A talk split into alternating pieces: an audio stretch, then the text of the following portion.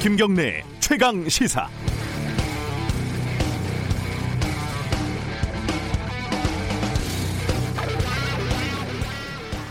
중국 곳곳에서 일반 마스크를 바이러스 예방에 좋은 거라고 노인들을 속여서 비싸게 팔거나 대량으로 확보한 마스크를 터무니없는 가격에 파는 매점 매석 행위가 기승을 부리고 있다고 합니다. 한국에서도 마스크 바가지는 마찬가지라고 하고요. 또 중국 관광객들을 상대하는 한 화장품 매장에서는 업주가 종업원들에게 마스크를 쓰지 못하게 했다는 보도도 있었습니다. 마스크를 쓰면은 매출이 줄어든다는 이유랍니다. 우리가 사는 세상이 이렇습니다. 나만 아니면 목숨보다 돈이 우선이죠. 반대로 또 중국인들은 모두 출입 금지라고 내건 식당들도 등장을 했다지요. 그 밤늦은 홍대 거리에서는 한국인들과 중국인들이 시비가 붙었다가 중국으로 꺼져라 이런 말이 나오고 주먹 다짐까지 벌어졌다고 하고요. 우한 교민 수용지를 정하는 곳마다 강력 반발이 이어지고 있고 트랙터로 수용 예정 시설을 막는 일도 있었습니다. 불안은 공포를 낳고 공포는 혐오와 차별과 배제를 만들어냅니다. 위기의 순간 우리는 각박해지고 염치를 잃습니다. 반면에 이런 얘기도 있습니다. 은퇴한 의사 86살 장징다오라는 사람은 시 당국에 우한으로 보내달라면서 현역 복귀서를 제출했다고 합니다. 95년생 간호사는 우한으로 가면서 잘못되면 시신을 바이러스 극복을 위해 기증하겠다면서 부모님께 알리지 말라는 글을 대화방에 남겼다고 하고요.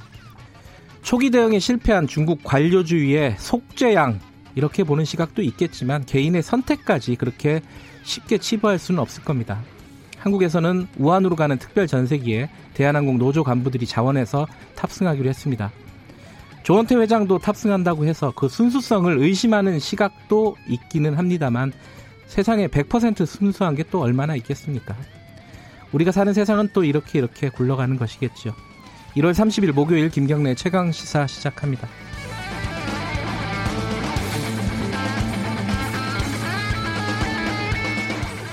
네, 김경래 최강 시사는 유튜브 라이브로도 함께하고 계십니다. 샵 9730으로 문자 보내주시면 공유하겠습니다. 짧은 문자는 50원, 긴 문자는 100원이고요. 스마트폰 콩 이용하시면 무료로 참여하실 수 있습니다. 자, 오늘 뉴스부터 정리하겠습니다. 고발뉴스 민동기 기자 나와 있습니다. 안녕하세요. 안녕하십니까.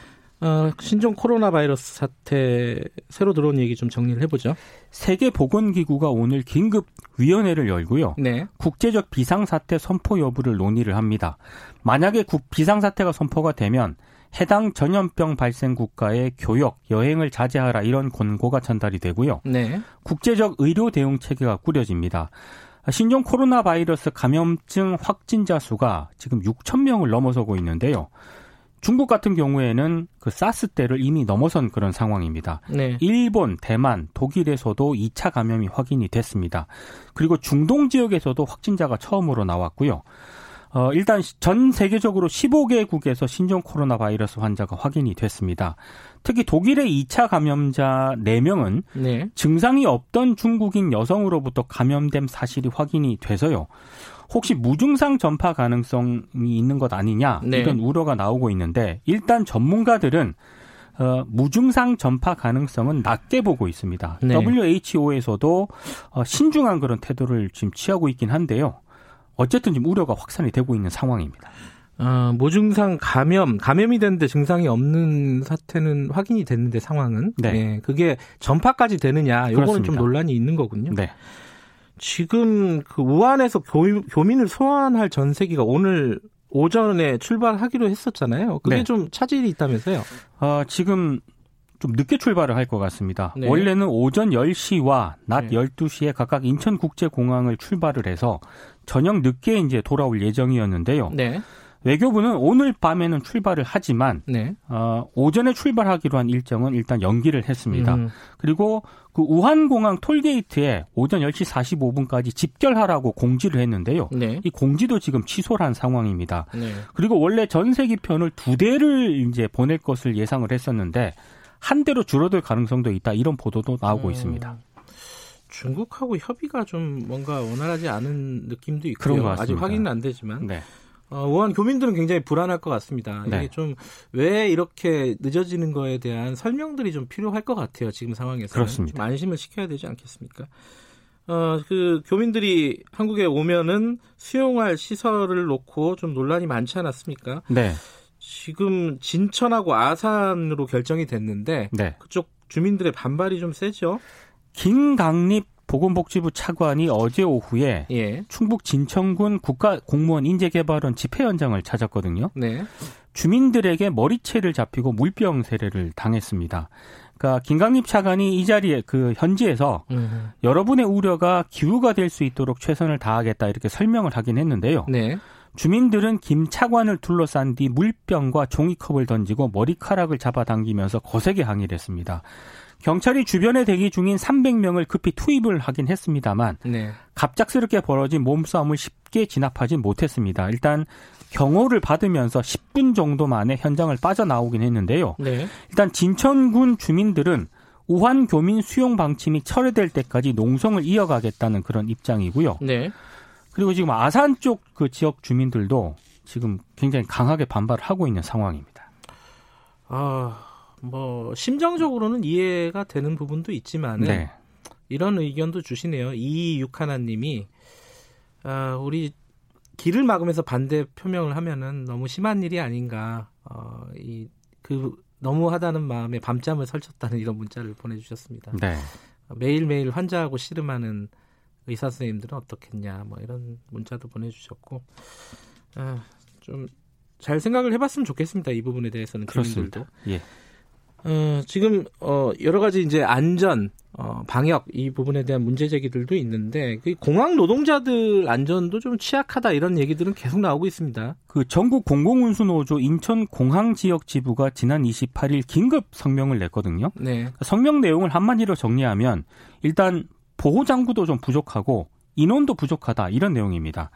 인천공항공사의 한 용역업체는 직원들에게 보건용 마스크를 3일에 한 개씩만 지급하겠다고 공지를 해서 논란을 좀 빚었고요. 네, 경찰도 불안하기는 마찬가지입니다. 경찰청은 질병관리본부 요청에 따라서 89명 정도의 인력을 전국 공항, 항만에 있는 13개 검역소에 투입을 했거든요. 근데 경찰 측이 자체 배포한 공문을 보면은요. 방호복 지급 없음. 음, 단 폐렴 등 확진자 발생 시 레벨 D 보호복 지급 가능. 이렇게 적혀 있습니다. 네, 그러니까 제대로 이제 장비를 갖추지 않고 있다는 그런 얘기고요. 네, 항공사 노동자들도 불안감을 호소를 하고 있습니다. 아시아나 항공은 지난 26일 중국과 홍콩, 대만 노선 승무원에게만 마스크와 장갑 착용을 지시를 했고요. 이마저도 장갑은 미관상 좋지 않다는 이유로 기내식을 회수할 때만 끼도록 했거든요.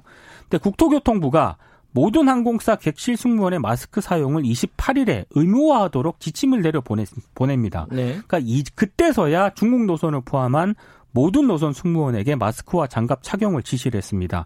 대한항공 역시 중국 노선 승무원과 지상직 카운터 직원에게만 마스크 장갑을 자율 착용하도록 했다가 국토부 지침 이후에야 전국 전체 노선 승무원들에게 마스크 착용을 확대를 했다고 합니다. 이게 이제 승무원들도 승무원인데 그 하, 협력업체 직원들 네. 예를 들어 뭐 기내를 청소한다거나 그렇습니다. 이 사람들은 더 사각지대에 놓인 거 아니냐 이런 보도들도 계속 나오고 있습니다. 그렇습니다. 어, 이게 안전 관련해서는 항상 이게 뭔가 차별 어, 받는 어떤 사람들이 있다는 거를 이렇게 명심을 해야 될 것 같습니다. 네. 검찰 관련된 소식이 여러 가지가 들어와 있습니다. 그 어제 어, 청와대 선거개입 관련해 가지고 13명이나 기소가 됐죠. 그 윤석열 검찰총장이 대검 지휘부 수사팀과 회의 끝에 네.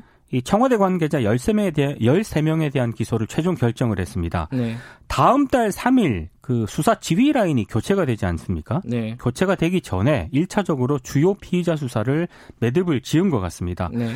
검찰은 2018년 6.13 지방선거를 앞두고 청와대가 당시 그 김기현 울산시장 주변 비위 첩보를 넘겨받아서 경찰에 이첩을 했는데요. 네. 이걸 선거 개입이자 하명 수사로 검찰은 판단을 하고 있습니다. 그리고 백원우 전 비서관, 그리고 박형철 전 반부패 비서관 등 전직 청와대 관계자 3명에게는 공직선거법 위반 혐의를 적용을 했고요. 해당 첩보를 이첩받아 수사를 지휘한 황운하 전 울산지방경찰청장도 역시 같은 혐의로 재판에 넘겼습니다. 그리고 임동호 전 더불어민주당 최고위원에게 출마 포기를 종용한 의혹을 받고 있는 한병도 전 청와대 정무수석은 후보자 매수 혐의로 검찰이 기소를 했습니다. 어, 지금 남은 사람들이 있습니다. 임종석 전 비서실장하고 이광철 비서관. 이분들은 이 사람들은 지금 출석을 할 예정인 거죠 검찰에? 이광철 아 출석을 했군요. 비서관은 예. 어제 했고요. 예. 임종석 전 실장은 오늘 검찰 출석을 예고를 했습니다. 예. 예고를 하면서 윤석열 총장과 일부 검사들이 무리하게 밀어붙인 이번 사건은 수사가 아니라 정치에 가깝다 이렇게 비판을 했고요. 네. 이광철 민정비서관도 어제 검찰에 출석을 하면서 어, 자신이 검, 세 차례 출석 요구에 답변 없이 불응했다는 보도는 사실이 아니다 이렇게 반박을 했습니다. 누가 어떤 연유로 자신에 관해 반쪽짜리 사실만을 흘리고 있는지 매우 궁금하다 이렇게 좀 불만을 나타냈습니다. 기소는 총선 이후에 결정될 거다. 뭐 네. 이런 관측들이 나오고 있습니다. 그렇습니다. 어, 정치권 소식도 있는데 이건 뒤에서 좀 자세히 다룰 예정이니까요. 오늘 여기까지 듣죠. 고맙습니다. 고맙습니다. 고발 뉴스 민동기 기자였고요. 김경래 최강 시사 듣고 계신 지금 시각은 7시 36분입니다. 최강 시사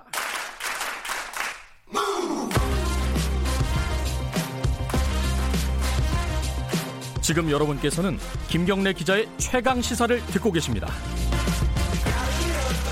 네, 김경래 최강 시사 듣고 계십니다. 검찰 얘기 좀 해보겠습니다. 어제 어, 청와대 어, 선거 개입 의혹 관련해 가지고 어, 하명 수사 의혹이라고도 하고요. 어, 13명을 기소를 했습니다. 어, 검찰이요. 그중에 어, 청와대 전 어, 비서관, 수석 뭐, 뭐 다수 포함돼 있고요. 최근에 이제 검찰과 법무부 간의 갈등 관계 이 부분도 심상치 않게 계속 돌아가고 있는 현재 진행형이고요. 어, 관련된 상황을 어떻게 지켜보고 있는지 오늘은 전 대구 고검장이죠. 그러니까 검사 출신입니다. 그리고 지금은 교수시고요. 소병철 순천대 석자 교수 모시고 얘기 나눠보겠습니다. 이번에 어, 총선에 더불어민주당에서 출마하기로 어, 선언을 하신 분입니다. 안녕하십니까? 안녕하십니까. 네. 음, 오늘 이 귀한 자리에 불러주셔서 감사합니다. 아유, 저 청취자분들한테 뭐 좋은 말씀 해주시기를 기대하고요. 네. 어, 일단은 어 이게 전 검사로서 말씀을 하시는 부분도 있을 것이고, 네, 네. 그죠? 지금 이제 그렇습니다. 정치를 선언을 하신 거니까요. 총선 네, 출마자로 네, 네. 더불어민주당 입장에서 말씀하시는 부분도 분명히 있을 것 같아요. 네, 그리고 네, 제가 그만두고 나와서 6년 동안 네, 이제 한 제가 한 300회 이상 쉬어보진 않았습니다만 3, 네. 400회 강의를 하면서 많은 분들을 일반 자연인으로서 만났습니다. 음흠. 거기에서 그분들이 검찰에 대해서 말씀하는 내용 이런 것을 귀담아 들었었습니다. 네. 그래서 방금 진행자께서 말씀하신 그 네. 부분에 그것도 한 요소가 들어가 있습니다.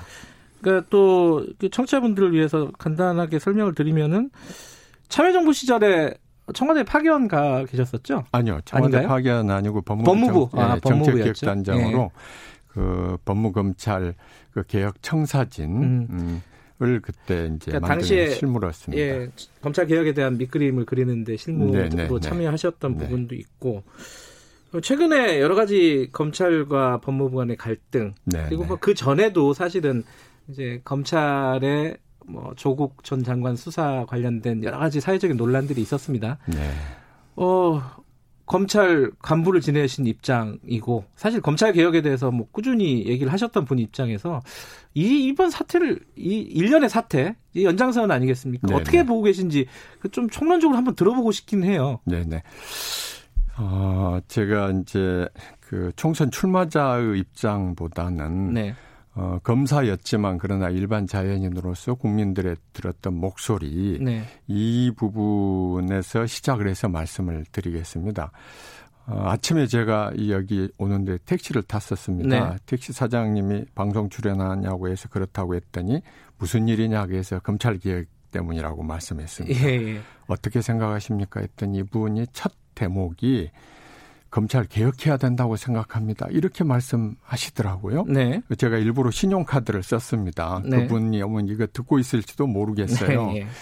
지금 검찰을 개혁해야 된다고 하는 것은 국민들이 거의 공통된 의견인 것 같습니다. 네. 그러나 이것을 어떻게 검찰을 개혁할 것인가 여러 가지 강론이 있을 수 있지 않습니까? 네. 제일 중요한 것은 제가 밖에서 들은 이야기는 몇 가지로 요약을 해볼 수 있습니다. 첫째는 방금 그분 말씀 중에 그런 게 있었어요. 택시 기사분이요? 네. 예. 검찰의 권한이 너무 셉디다. 음흠. 어, 이거 하나. 네. 그다음에 검찰의 사건 처리에 관련해서 정치적 중립성에 대해서 염려하는 목소리. 어, 그리고 결론은 아까 말씀드린 검찰을 개혁해야 한다. 네. 이런 건데 사실 제가 저 오히려 검사 입장에서 가장 뼈아프게 생각했던 건 뭐냐면은 제가 이제 중소기업 하시는 분들을 많이 강의를 했습니다. 네. 그분들이 검찰이 무섭습니다. 그런 이야기를 많이 하셔요. 음, 저로서는 참 가슴 아팠던 게 억울한 일이 있으면 검찰 가면은 밝혀지리라고 생각합니다. 믿습니다. 이런 소리를 듣고 싶죠, 사실. 네. 그래서 지금 검찰 개혁에 대해서 진행자께서 말씀하시는 부분, 검찰 개혁의 총론에 대해서는 국민들이 다 동의하는데 어떤 방식으로 어떻게 개혁할 것인가에 대해서는 지금 치열한 논쟁이 벌어지고 있는 겁니다. 네. 다만 저희들이 변화를 추구하려고 하면 진통에 따를 수밖에 없습니다. 네. 그래서 이 진통을 지혜롭게 잘 저희들이 갈등을 봉합하고 네. 현실에 안주하지 않고 앞으로 나아가야 된다. 네. 이것을 총론적으로 말씀드릴 수 있겠습니다.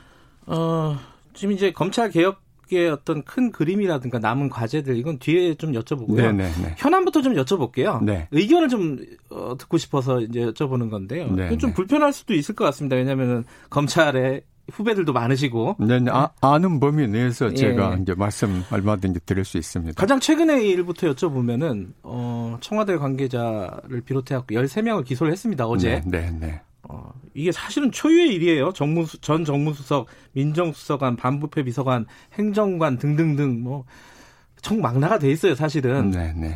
무리한 수사라는 주장도 있고요. 네. 어, 아니 검찰이 독립적으로 수사를 했고 결과는 이제 법정에서 보면 되는 거 아니냐 이렇게 보는 시각도 있습니다. 어떻게 보십니까 이 부분? 사실 이제 어제 뉴스에 나왔기 때문에 아직 예. 그 부분에 대해서는 제가 구- 깊이 내용을 모르기 때문에 네. 상세한 답변을 드릴 수 없습니다. 다만 이제 그 얼핏 기사에 이렇게 보니까 내부에서도 진통이 있었던 것은 네. 나와 있더라고요. 예, 그 이제 제가 조금 걱정했던 건 오히려 이겁니다. 사실 이런 일이 아까 진행자께서도 그 말씀 속에 과거에도 좀 비슷한 일이 있었다는 뉘앙스의 말씀을 깔으셨지 않습니까? 말하자면 항상 사건 처리 과정에서 법무부와 검찰이 어떤 견해의 차이라든지 네, 그런데 이 부분에 있어서 저희들이 출발점이 의견이 다른 것이 틀 리냐 맞냐의 차원으로 접근할 일은 아니라고 생각합니다. 음, 의견이 다른 것이죠. 그러면 잘 아시는 것처럼 이제 법원의 경우에는 판사님들 세 분이 재판할 때 세 분이 각자 의견이 다르면은 평의라는 절차를 거칩니다. 네, 그러면 평의는 밖에 공개를 해서는 안 되도록 돼 있습니다. 네, 물론 대법원에서는 대법관님들이 법리적인 해석에 대해서 각자 의견을 표시를 하십니다. 네. 그러나 1심 법원에서 사실관계 인정이나 이런 것에 대해서 치열한 토론이 있지만 표출되는 결론은 하나로 표출이 되는 것입니다. 이법 집행은 참 미묘한 부분이 있습니다. 국민들이 대부분의 지금 이 사건 내에서도 그렇지만 대부분의 대립되는 당사자들입니다. 네, 그러면 잘 기억하실지 모르겠어요. 예전에 이런 말이 있었습니다. 검사는 공소장으로 말하고 예, 판사는 판결문으로 말한다. 네, 근데 근래에 이 사건 처리 과정에서 기소가 되면 예전에는 발표를 하고 또 예. 경우에 따라서 국민들의 알 권리를 보장하기 위해서 수사 과정이 국민들 때 공개되는 과정이 있었습니다. 네. 근데 지금 방금 저한테 그 물어보셨던 사건 같은 경우에는 일종의 말하자면 내부에서 의견 조정 과정인데 예, 이런 부분이 너무 한계 없이 국민들께 공개되는 거 음, 저는 이 부분을 굉장히 걱정을 하는 것입니다. 네, 왜냐하면 지금 그 의견들을 제가 지금 다는 모르지만 네, 각각의 의견이 일리 있는 의견들입니다. 네. 방금 진행자님 예. 말씀하신 수사는 검찰에서 독립적으로 최종적으로 한다. 예. 100번 맞는 말씀이죠. 예, 그러나 또 다른 의견을 내는 분은 아, 이거 굉장히 중요한 사건이니까 신중하게 해야 되지 않느냐. 네, 그리고 좀 더 검찰 내부에서 여러 절차를 거쳐서 의견을 신중하게 결정하자. 네. 이런 의견. 만약에 어떤 사건을 놓고 이거 기소하지 맙시다라고 한다면 그건 분명히 잘못된 것이죠. 그러나 처리 과정에서 방법론적인 차이는 아까 말씀드린 네. 의견이 다른 것입니다. 근데 그 거기에 대해서 좀 여쭤보면요. 어 제가 이제 사실은 어 여당 측 그 예비 후보자로서 네, 저 예비 후보 아닙니다. 아니, 아직은. 네, 출마 선언을 하신 분 입장 출마 선언도 아직 안 그래요? 했습니다. 네. 그러면은 정치에 참여하시기로 했던 네. 예. 그 제가 이제 사실 정치에 들어간 것은 네. 물론 국회의원들 한 분 한 분 다 훌륭합니다. 예. 그러나 제가 국회의원 되기 위한 최종 목적이 아니라 예. 검찰 법무검찰에서 30년 근무했지 않습니까? 예. 지난해 너무나 많은 우리 사회에 진통이 일어나는 걸 보고 책임감, 예. 음? 국민들께 대한 죄송함 또 하나는 사실 대부분의 검사들은 묵묵히 어젯밤에도 야근하는 수많은 검사들이 있었을 겁니다. 알겠습니다. 이 네. 그런 거기 때문에 조금 그런 정치적인 입장에서만 말씀 네. 안 하도록 하겠습니다. 예, 제가 그래서 이제 그, 그럼에도 불구하고 어, 여당의 좀 비판적인 입장에서 좀 질문을 드려야 될 것 같은데요. 네, 네, 네. 그러니까 검찰에서 지금 그 예컨대 그 최강욱 비서관 관련된 기소를 결정하는 과정에서 아까 말씀하신 그런 이견들이 안에 존재했던 건 사실이에요. 그게 이제 이성윤 지검장이 반대를 했다는 거고요. 그런데 그 부분에 대해서 법무부가 지금 감찰을 시사를 했단 말이에요. 감, 감찰의 필요성을 확인해 확인해라고 이제 지시를 했고 그리고 시기 주체 방식을 검토하겠다. 날치기 기소라고 규정을 했고요. 이 부분은 어떻게 보세요? 법무부의 어떤 사실 입장은? 이제 예. 지금 저희들이 아는 건 언론에 단편적인 것만 나와 있지 않습니까? 예. 이제 어 어쩔 때는 보면 그 전체 중에 부분만 좀 보도가 되더라고요. 네. 사실 예를 들면은 그 사건 처리 과정에서 뭐 이의 신청서를 뭐 제출했다. 그것도 처음에 보도가 안 됐었어요. 제가 예. 봤을 때는 그러면 지금 저희들이 예를 들면 전체 진상에 대한 것을 요약을 놓고 진행자님하고 저하고 말씀을 하면 네. 저희가 참 쉽게 판단할 수 있죠. 예. 그러나 부분을 가지고 말씀드리기 때문에 제가 말씀드리는 지금 감찰 부분에 대해서는 제가 앞에도 말씀드렸듯이 그래 감찰을 만약에 한다면 감찰 결과를 저희가 놓고 이야기를 해야죠. 어. 아, 감찰을 해봤더니 이런 부분이 있고 이런 부분이 있더라.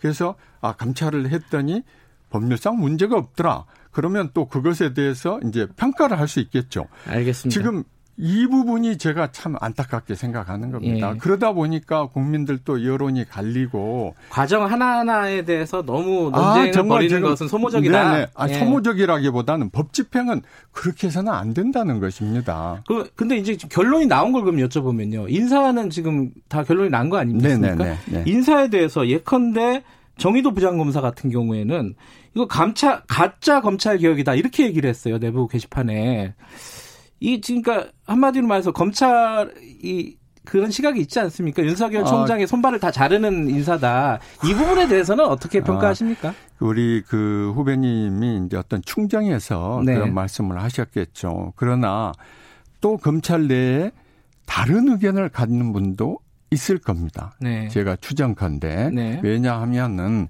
지난번 인사에 대해서 이제 인사 후에 논란이 있었던 건 사실입니다. 네. 그러나 인사를 저도 이제 인사 실무자로서 과거에 인사를 해보면 네. 인사 과정에서 실망하는 후배님들도 있고 또 기분이 좋은 후배님도 있습니다. 네. 문제는 뭐냐면 인사는 그게 최종적인 게 아닙니다. 인사 원칙이 보면 저도 모를 정도의 원칙이 많습니다. 네. 이번에는 제가 그 인사에 대해서 지금 다른 의견도 있지만 소개를 안 하신 의견도 말씀을 드리면 네. 검찰의 대부분의 인력은 형사 공판부입니다. 네. 형사 공판부는 그러나 인사에서 항상 소외감을 느꼈었었죠. 예. 이번에는 굉장히 그 부분을 주안점을 두셨더라고요. 네. 그래서 그런 부분을 종합적으로 평가를 해야 되는 건데 예. 어떤 의견이 있으면 사실 이제 제가 예전 비화를 하나 터, 털어드리면 저도 검찰에 있을 때 인사 관련해서 많은 편지를 썼습니다. 네. 내부적으로 무슨 이야기냐 밖으로 그게 표출되면 국민들은 그것이 점체인 줄 알고 판단을 하게 됩니다. 네. 그게 안타까운 겁니다. 예. 어, 그럼 이- 그것도 하나 여쭤봐야 될 것 같아요. 그 다른 인터뷰에서 제가 말씀 소 교수님께서 어, 과거에 그러니까 윤석열 총장이 임명될 때 했던 인사가 특수부 인사들이 약진한 인사 아니었습니까? 그 인사를 좀 정상화하는 인사였다 이번에 그런 식으로 표현을 하셨는데 그런 취지로. 근데 그 인사도 문재인 정부가 한 거잖아요. 이, 이 반론에 대해서는 어떻게 생각하세요? 방금 지금 표현하신 내용 중에 이제 제가 말씀드린 취지와는 약간 좀 다른 그런가요? 취지 말씀. 예, 말씀을 우선 해주세요. 이제 뭐 예. 손발을 자른다든지 약진 이 표현은 드린 적이 없고요. 예. 저는 그 정상화라는 표현도 조금 이상합니다. 저는 네. 균형을 잡는 인사다. 균형을 잡는 네. 인사다. 예. 형사 공판부가 상대적으로 소외되었는데 네. 그분들이 중요한 보직에 일부 옮겨갔기 때문에 네. 그렇게 말씀을 드렸었습니다. 네. 그런데 지난번 인사의 경로를 제가 알지는 못합니다. 네. 다만 이게 이제 전제를 제가 미리 말씀드리는 것은 법무검찰 주변에 떠도는 이야기로는 네. 그것을 어떤 프로세싱을 거쳐서 이루어졌는가에 대해서 많은 이야기들이 있었습니다. 네. 네. 그것은 아마 저 진행자께서 네, 네. 알고도 저한테 말씀을 안 하셨을 거예요. 무슨 말이냐. 인사를 누가 의견을 내세워서 했는가. 네. 이 부분이겠죠. 네. 네.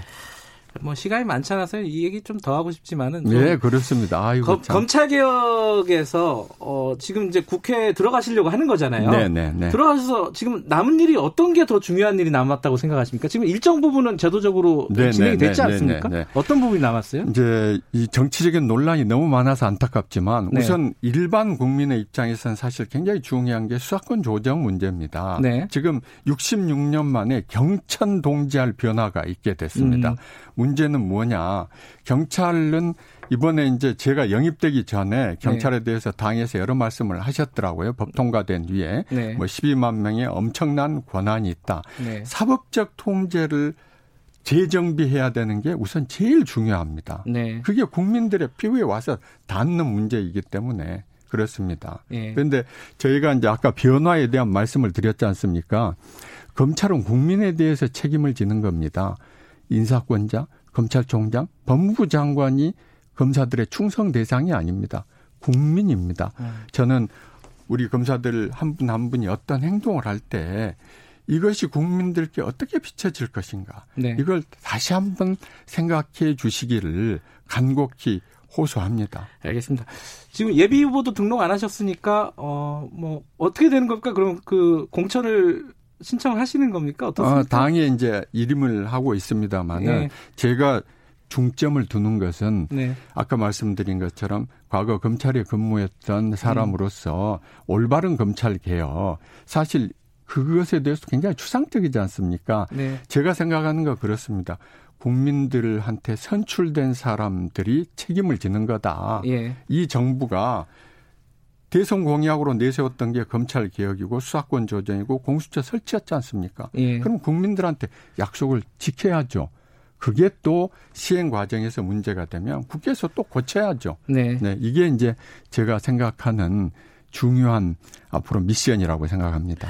어, 지금 검찰 개혁에 남은 과제 중에 어, 시간이 한 1분밖에 없는데 네. 가장 중요한 게 좀 미진한 부분 어떤 부분이 가장 중요한 거라고 보십니까?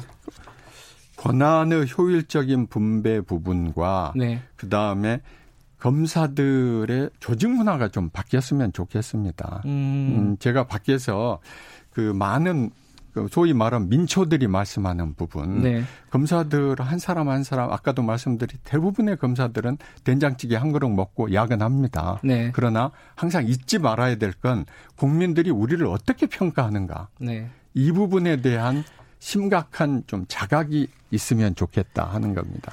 알겠습니다. 어, 제가 오늘은 어, 여당 그 쪽으로 지금 출마하실 가능성이 높은 분이기 때문에 그 반대되는 의견으로 많이 여쭤봤고요. 네, 조금 좀, 저 이제 끝나는 마당에 아유 진행자님께서 예. 어, 좀 그 그쪽에서 많이 하셔서 제가 예. 굉장히 힘들었습니다. 아마 다른 분들 다른 의견을 가지신 분들도 저희들이 모실 거고요. 그 그때는 또 다르게 인터뷰를 하겠죠. 네, 국민 여러분들께서 검찰을 믿고 네. 격려해 주시고 검사들도 더 노력했으면 좋겠습니다. 예, 오늘 나와주셔서 감사합니다. 감사합니다. 소병철 순천대 석자 교수님이었습니다.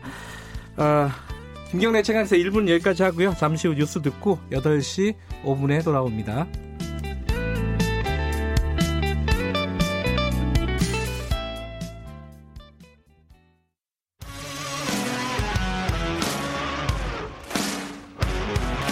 탐사보도 전문 기자 김경래 최강 시사. 김경래 최강 시사 듣고 계십니다. 어, 아까 일부에서 소병철 어, 교수를 인터뷰를 했는데 관련해서 0054님이 제가 이제 아까 질문을 할 때 팔다리를 잘랐다 이런 말을 썼는데 이게 좀 극단적인 어휘 아니냐 이런 의견을 주셨습니다. 어, 뭐 타당한 의견이신 것 같습니다. 이 소병철 교수도 뭐 인사 학살 뭐 이런 단어들은 평가의 여부를 떠나서 너무 극단적인 단어들을 많이 쓰고 있는 것 같다 이런 말도 남기고 가셨는데 뭐 이런 단어들은 조금 저희들이 아, 자 지양하도록 노력을 하도록 하겠습니다. 자, 2부에서는 정치권 얘기 좀 해볼게요. 내일 혁신통합 추진위원회 그러니까 뭐 이른바 보수 대통합 논의죠. 어, 1차 통합 보고 대회가 있습니다. 이게 2월 달, 2월 중순 에 이제 통합 신당 출범한다는 계획이었는데 이게 진행이 어떻게 되고 있는지, 어, 또 새로운 보수당, 뭐 안철수 전 대표 여러 가지 변수들이 있죠. 관련된 내용을 박형준 혁신통합 추진위원장 연결해서 여쭤보겠습니다. 안녕하세요. 네, 안녕하세요. 네, 내일이 국민 보고 대회죠. 네, 네. 어, 그 새로운 보수당에게 당으로서 참여할지 여부를 내일까지 좀 결정해 달라 이렇게 말씀하신 거 아닙니까, 그죠? 네네. 그 어, 내일 그 국민 보고회에서 네. 그동안 우리가 이제 통합과 혁신을 위해서 노력한 결과들을 어, 국민들에게 이 그 보고를 드립니다. 네, 어, 그래서 그 과정에서 저희가 처음 그 협통이 만들 때 제 정당 세력 개인들을 규합하겠다 그랬거든요. 네, 네. 죄송합니다. 예, 예. 그제 정당 세력 개인들이 지금 속속 규합을 하고 있고요. 그래서 이 통합에 지금 이제 조금 남아 있는 대목들은 새로운 보수당이 에, 참여는 하는데 내일 대회에도 아마 에, 뭐그 개인 자격으로든 뭐 네. 정, 정당 자격으로든 참여는 할 것입니다만은 어, 저희로서는 가능한 한 이제 당으로서 참여하기를 그 원하는 음. 것이고요. 그 예. 결정을 좀 오늘까지 해줬으면 좋겠다. 오늘까지요? 어, 예, 예, 이런 그 말씀을 드렸는데, 음, 만약에 뭐 당으로서 참여가 안 된다 하더라도 다음 주까지는, 어, 그런 어떤 결단을 에, 내리지 않을까 하는 기대를 갖고 있습니다. 이 유승민 어, 새로운 보수당 보수 재건 위원장이죠. 유승민 의원이 어, 선거 연대 얘기까지 했습니다. 통합이 안 되면은 이런 정도로 가도 되지 않겠느냐 이런 취지인데 여기에 대해서는 어떻게 생각하세요? 원래 이 그 유승민 에, 의원이 제시했던 3원칙이 있지 않습니까? 네. 그 3원칙을 받아서 저희가 6원칙을 만든 건데요. 네. 그 3원칙 중에 마지막이 새 집을 짓자였습니다. 그것이 음. 바로 새로운 통합 신당을 만들자는 원칙이잖아요. 그러니까 그 원칙에 입각해서 지금 저희가 어, 혁통이 활동을 해왔고 네. 앞으로 어, 이 선거 연대라는 거는 생각보다 그렇게 쉬운 일이 아니고요. 네. 어, 그 실제로 통합의 제대로 의미를 살리려면 통합 신당으로 가야 된다는 게 저희 일관된 원칙이고 예. 그 통합 신당에 참여하는 것을 저희는 어, 원하고 있는 것이죠.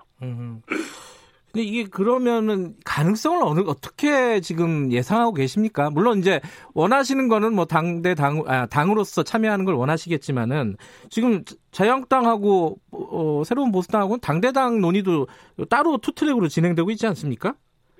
어, 뭐, 이, 지금 혁통위와 별도로 이 자유한국당과 새로운 보수당 간의 비공개 논의는 진행이 되고 있는 것으로 알고 있고요. 네. 우선 전제해야 될 것이 저희가 추구하는 이 그 통합 신당이 단순히 자유한국당과 새로운 보수당의 당대당 통합이 에, 그 다가 아닙니다. 네. 에, 지금 이 통합에는 그동안 이제 지난 몇 년 동안 여러 형태로 갈라져 왔던 또 분열돼 있던 세력들을 재규합한다는 의미도 있고 네. 이것이 보수 통합이 아니라 범중도 보수 통합이거든요. 네. 그래서 중도에 있는 많은 합리적인 세력, 지금 문재인 정권의 헌정 질서 어, 유린 행위에 대해서 분노하는 그 중도 세력까지 저희가 함께 하려고 하는 것이거든요. 새로운 네. 가치를 중심으로 해서. 그래서 그런 면에서 지금 오히려 뭐 새로운 보수당하고 자유한국당이 되느냐 안 되느냐 만을 이제 가지고 이 음. 그 대개 언론에서는 관심을 갖는데 네. 저희는 뭐 지금 많은 외곽 세력들 또 어, 시민사회 세력들 또 중도 세력들을 속속 지금 인입을 하고 있습니다. 그래서 어, 그런 어떤 범주의 이 그 세력들이 규합을 해서 새로운 미래의 지향적인 대안 세력으로서 어, 이 통합의 상징성을 갖는 것이 중요합니다. 예. 어, 그래서 그 통합의 상징성을 확보하려고 하는 그런 노력은 지금 크게 그 궤도에서 이탈하지 않고 가고 있다고 보고요.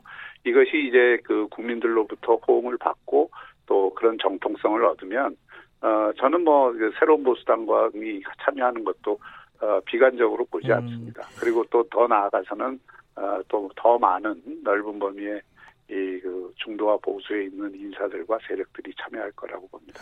오늘만 하더라도 네. 이제 저희가 오늘 2시 회의를 하는데 음, 많은 세력들이 예, 뭐 시민사회에서도 수백 개 단체가 오늘 그 지지를 할 것이고요. 음, 또 한국노총의 주요 인사들도 오늘 예, 참여. 선언을 하게 되어 있고요.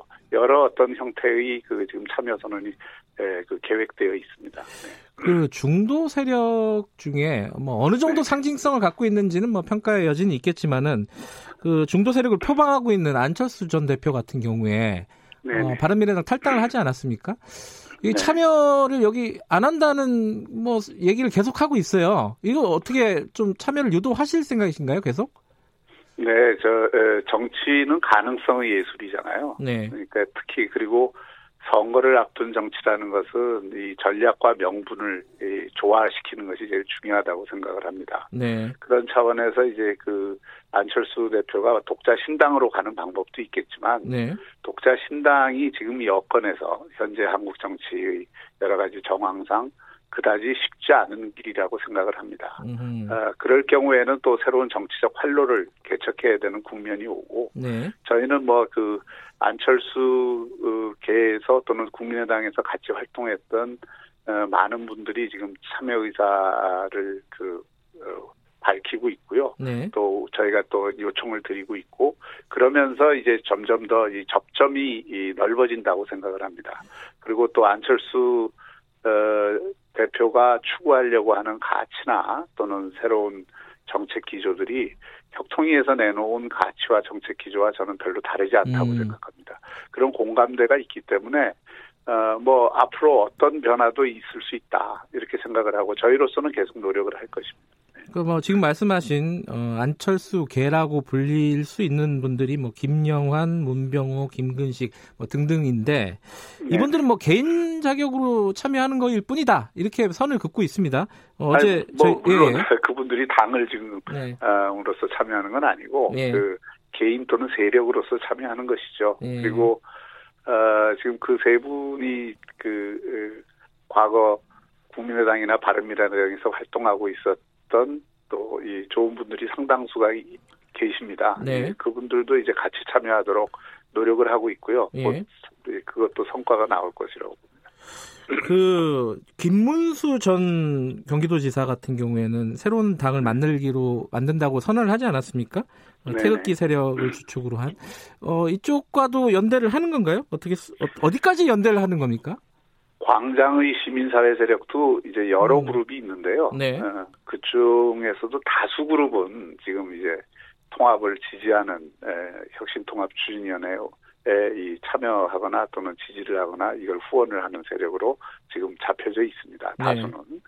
다만 이제 일부 세력이 그렇게 새로운 당을 에, 만든다고 하지만 지금 제일 중요한 것은 그런 어떤 아, 그 서로 간의 생각의 차이나 또는 어떤 사람에 대한 호불호로 갈라서는 것은 지금 이 그, 이 총선 국면에서 보수나 중도의 국민들이 가장 원하는 정말 하나로 뭉쳐서 정권을 확실하게 심판해달라는 이 대의가 우선순위 1번이거든요. 네. 그 국민의 명령에 에, 충실하지 않는 거라고 저는 보고요. 네. 어, 그런 어떤 독자 신당 노력이 뭐 있을 수 있겠지만 결국은 큰 대통합의 흐름 속에 에, 그 저는 에, 인입이 될 거다 이렇게 생각을 하고 당장 뭐 어, 음. 어 그렇게 그뭐 어, 독자신당을 그 하는 거에 대해서 이 에, 저희가 어떤 에, 그 행동을 취하거나 또는 무슨 어, 그 거기에 네. 에, 하고 함께하겠다는 생, 그 노력을 하거나 이런 계획은 지금 없습니다. 지금 자유한국당 같은 경우에는요 어, 공천 작업이 한창 진행 중이잖아요. 이게 지금 네네. 선거를 앞둔 통합 작업이기 때문에 결국은 문제가 공천으로 귀결될 거다 이렇게 예상하는 게 현실적이에요. 그럼 지금 네네. 자유한국당 공천 작업 한창 중인데 이 통합이 되면 이 지금 하던 공천 작업은 이게 완전히 물 건너가는 겁니까? 어떻게 연장이 어떻게 되는 거예요? 그게 상당히 어려운 문제였는데요. 네. 이 통합의 시간표하고 공천의 시간표가 에, 서로가 맞지 않아서 생긴 그러니까요. 이 어긋남이 있었습니다. 또 현실적으로 이 공천은 공천대로 진행을 안 하면 네. 물리적으로 불가능한 면이 있어서 어, 김영호 이 공천위원장 체제에 대해서 협통위에서도 어, 뭐 여러 가지 어떤 미비한 점도 있고 또 불만을 가진 부분들도 있었지만은 큰 틀에서는 합의를 한 것이고요. 네. 앞으로 통합신당 창당 준비위원회가 만들어지고 통합신당이 본격적인 궤도에 오르면 에, 그 공천심사위원회도 그 통합신당의 취지에 맞게 조금 변화와 보강이 있을 겁니다. 예. 에, 그런 방식으로 해서 통합신당 공천 관리위원회를 에, 약간 재구성하는 그런 방향으로 지금 논의를 진행하고 있고요. 네. 뭐 그런 부분에 대해서는 어, 그 김영호 위원장도 상당히 그 어, 이해의 폭을 넓게 가진 것으로 저희가 어, 음, 확인하고 있습니다. 서로 간의 의사를 좀 타진해 본 게 있나요? 물밑에서라도? 네네 그런 부분에 대해서는 대화를 에, 나누고 있습니다. 어, 김영호 위원장과도요? 네, 그 왜냐하면은 이게 네. 이게 그게 굉장히 예민한 문제이기 때문에 그렇죠. 예. 예, 처음에 그것으로 인해서 갈등도 생길 수 있었고 그래서 그걸 조정하는 과정에서 충분한 대화를 했죠. 네. 음, 지금 그 혁통이 내부에서 이런 얘기들이 나오고 있다고 보도가 됐습니다. 그 유승민 의원하고 어, 황교안 대표가 다 어, 불출마 선언을 하고 기득권 내려놓고 어, 새로운 지도 체제로 가자. 뭐 이런 얘기들까지 나오고 있는데 이건 어떻게 보고 계십니까? 혁통위에도 이제 다양한 시민사회단체나 이런 데에서 또는 어, 개인 자격으로도 또는 이렇게 참여하는 분들이 있기 때문에 네. 그런 거를 제가 저희들이 뭐 이- 전부 혁통위 의견으로 이 통일할 수는 없고요. 예. 그건 개인 의견이었을 뿐이고요. 네. 모든 문제는 총선 에, 승리라고 하는 그 관점에서 새롭게 배치되고 고민되고 또 어, 그 결정이 될 필요가 있습니다. 지금 네. 너무 쉽게 음. 에, 그냥 이 정치적으로 어, 그 에, 어, 대응하거나 또는 주장을 하는 것은 어, 그 지금 전체 국면에서는 크게 에, 좋은 것은 아니라고 생각합니다. 근데 이렇게 어, 통합이 된다면은 자유한국당의 황교안 대표 그 1인 대표 체제가 계속될 수는 없는 거 아닌가요? 현실적으로? 뭐 그런 집단 지도 체제 이런 식으로 가야 되는 건가요? 그 혁통위에서 이 만들어놓은 기본 원칙은요. 네. 총선까지는 에, 기본적으로 선대위 체제로 운영을 한다는 네. 것이고요. 네. 총선 이후에 네. 통합신당의 공식 전당대회를 열어서 네. 거기서 이제 새로운 어, 가버넌스가 확정이 되겠죠. 네. 그러니까 어떻게 보면은 이제 그 어, 총선까지는 에, 선거 어, 대책 중심으로 당을 운영한다라고 네. 하는 데 대해서 기본적인 원칙적 동의가 지금 있습니다. 네. 어, 지금 아- 계속 말씀하시는 부분이 이제 총선 승리를 위해서 제 세력들이 힘을 합쳐야 된다라는 건데 좀 가치의 측면도 있습니다. 이게 그러니까 예를 들어 이제 자유한국당 같은 경우에는 반문 을 기치로 다 모여라 이런 취지로 계속 그 얘기를 해 왔었는데 그거 말고 이 중도층을 아까 잡는다고 하셨는데 그런 어떤 그 중도층을 잡기 위한 그 가치 통합신당이 추구하고 있는 어떤 노선 뭐 이런 것들은 뭐가 있을까요? 어, 가장 중요한 것은 우리 그 헌법 정신이라고 봅니다. 이 음. 헌법 정신이 저는 굉장히 잘 돼 있다고 보고요. 대한민국을 여기까지 발전시켜온 가장 중요한 가치라고 봅니다. 네. 그것이 자유민주공화 그리고 공정입니다. 네. 에, 그 가치를 다시 한번 확인을 하고 이것을 사실 과거 보수 정권도 올곧게 지키지 못한 측면이 있기 때문에 예. 그런데 이 정권에서는 그 자체가 지금 교란돼 더 음. 많이 교란돼서 그걸 중심에 놓고 거기에 이제 덧붙이자면 미래 가치가 대단히 중요합니다. 이제는 예. 다 지금 4차 산업혁명이나 뭐 인공지능혁명 시대 또 그 세대의 환경이 완전히 달라지지 않았습니까? 네. 이런 어떤 미래를 지향하는 대한민국을 만들기 위해서는 특히 미래 과학 기술을 포함해서 이 교육 어, 개혁 그리고 청년 세대를 위한 새로운 어떤 인재 양성 그 프로그램 이런 것들을 다 결합을 한 미래 가치 또 미래는 창조성이라는 가치뿐만이 아니라 어, 휴머니티, 인간애라고 하는 가치가 대단히 중요하거든요. 예. 그러니까 그런 것들을 묶어서 우리가 지금 미래 가치를 새롭게 이번에 협동위에서 설정을 했고요. 예.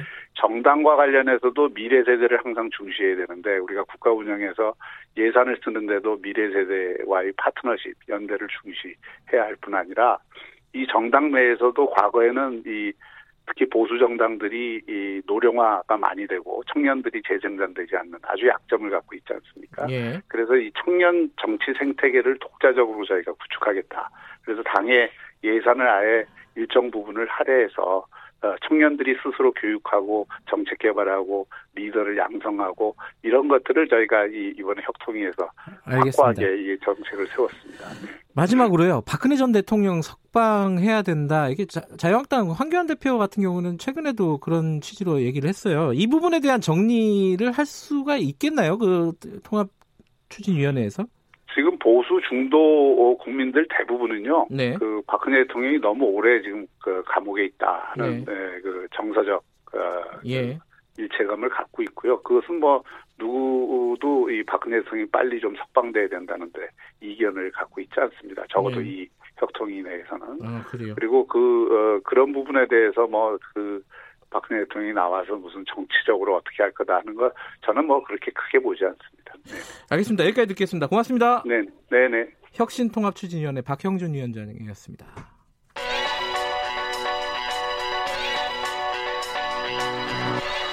최강 시사 김태연의 눈. 네, 김태현의 눈입니다. 김태현 변호사 스튜디오에 나와 계십니다. 안녕하세요. 네, 안녕하세요. 어제 어, 선거 개입 관련해 가지고 13명이 네. 뭐 13명 정도면 무더기 기소라고 할 수 있을 것 같아요. 근데 밑에 이제 실무자, 우리가 그동안 언론에 보도되지 않았던 실무자들까지 다 기소했더라고요. 예. 보도자료 보니까 그 사람들 이름은 다 000, 음. 김땡땡, 박땡땡 이렇게 했고 뭐. 이미 언론에 보도된 소위 말하는 유명인, 공인들만 이름을 다 네. 적시했어요. 뭐 청와대 관련 인사도 많죠? 그러니까 뭐 보면은 백오느 전 비서관, 네. 황우, 저 박형철 전 반부패 비서관, 그 다음에 한병도 전 정부 수석까지 네. 다 나왔거든요. 근데 그 사람들 혐의나 이런 것들이 이전에 기존에 이제 언론에 보도된 거랑 다 동일한데 네. 하나 새로 나온 게 뭐냐면 뭐예요? 송초로 시장 건이에요. 네. 그러니까 저는 사실은 처음에 언론 보도에 그 얘기 나왔을 때 왜냐하면 송초로 시장이 피의자로 소환을 받긴 했지만 그다음 송초로 시장의 직접적인 관련 얘기는 안 나왔었거든요. 특히 음. 이제 하명 수사 의혹에 관해서 네. 왜냐하면은 사실은 아시겠지만 선거 캠프에서 예를 들어서 은밀한 일이 이게 진행된다고 가정하고 말씀드리면 네. 대부분 후보는 보호하는 전략을 씁니다. 네. 왜냐면 나중에 문제 생겼을 때 후보의 다, 이 배치가 이 당선이 좌지우될 수 있으니까. 그래서 저는 이게 만약 하명수사 의혹이나 이런 거 다 진 팩트라고 가정하고 말씀을 드리면 네. 송초로 전 현 시장 은 수혜를 가장 많이 본 건 맞지만 송초로 시장에 관련된 건 나오기 쉽지 않지 않을까 이런 생각을 음. 했었거든요. 네. 그런데 이제 어제 그 보도 자료를 보면 이거예요. 그러니까 보시면은 송병기 경, 전 경제부시장이 네. 뭐, 모 행정관한테 첩보를 줘서 그게 청와대로 넘어가서 백원우 전 민정비서관, 박형철 전 반부비서관 거쳐서 서울청 거쳐서 울산청 갔다. 이게 이제 기존에 나왔던 언론 보도잖아요. 네. 그리고 그거는 어제 보도자료 그대로 나왔어요.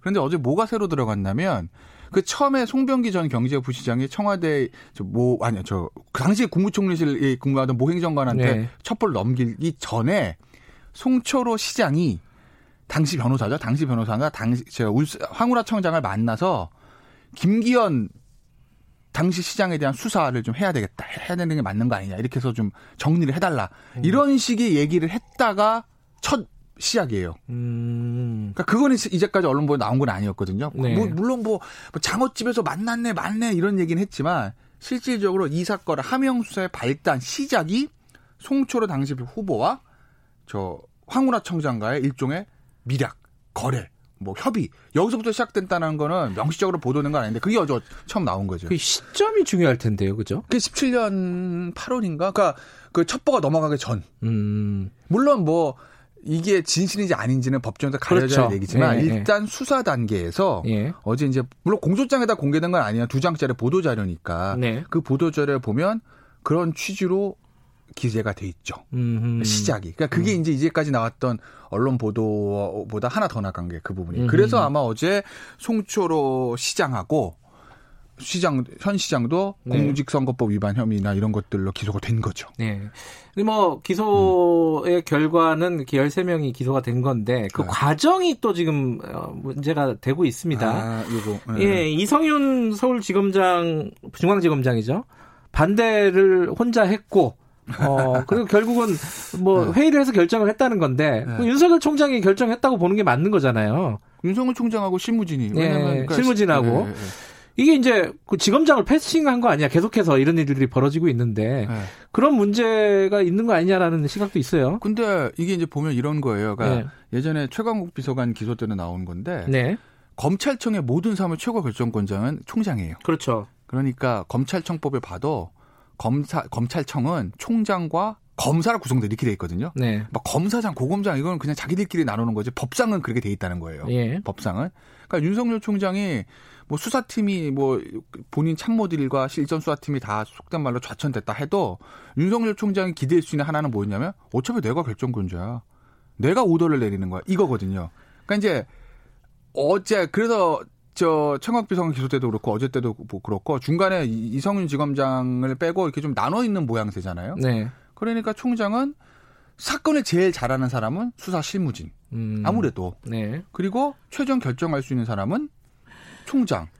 그 가운데 중앙지검장이란 말이에요. 예, 그러니 이게 예를 들어서 검사장 저 실무진이 검사장 최영욱 전 비서관 기소 때 보면 예. 실무진이 검사장한테 찾아갔는데 검사장이 뭐 묵묵부답이었다. 예, 그리고 총장이 검사장한테 오더를 냈는데 검사장 묵묵부답이었다. 그래서 뭐 전결도 했다. 이런저런 얘기가 많았잖아요, 사실. 네. 그러니까 모양새가 좋지는 않았잖아요. 그래서 아마 그냥 다 모인 자 회의 자리를 통해서 뭐 결론을 내고 싶었던 것 같아요. 그냥 아이러니한 거는 네. 이 윤석열 총장 같은 경우에는 네. 자기가 총장이 되기 전에 댓글 수사할 때 아, 그렇죠.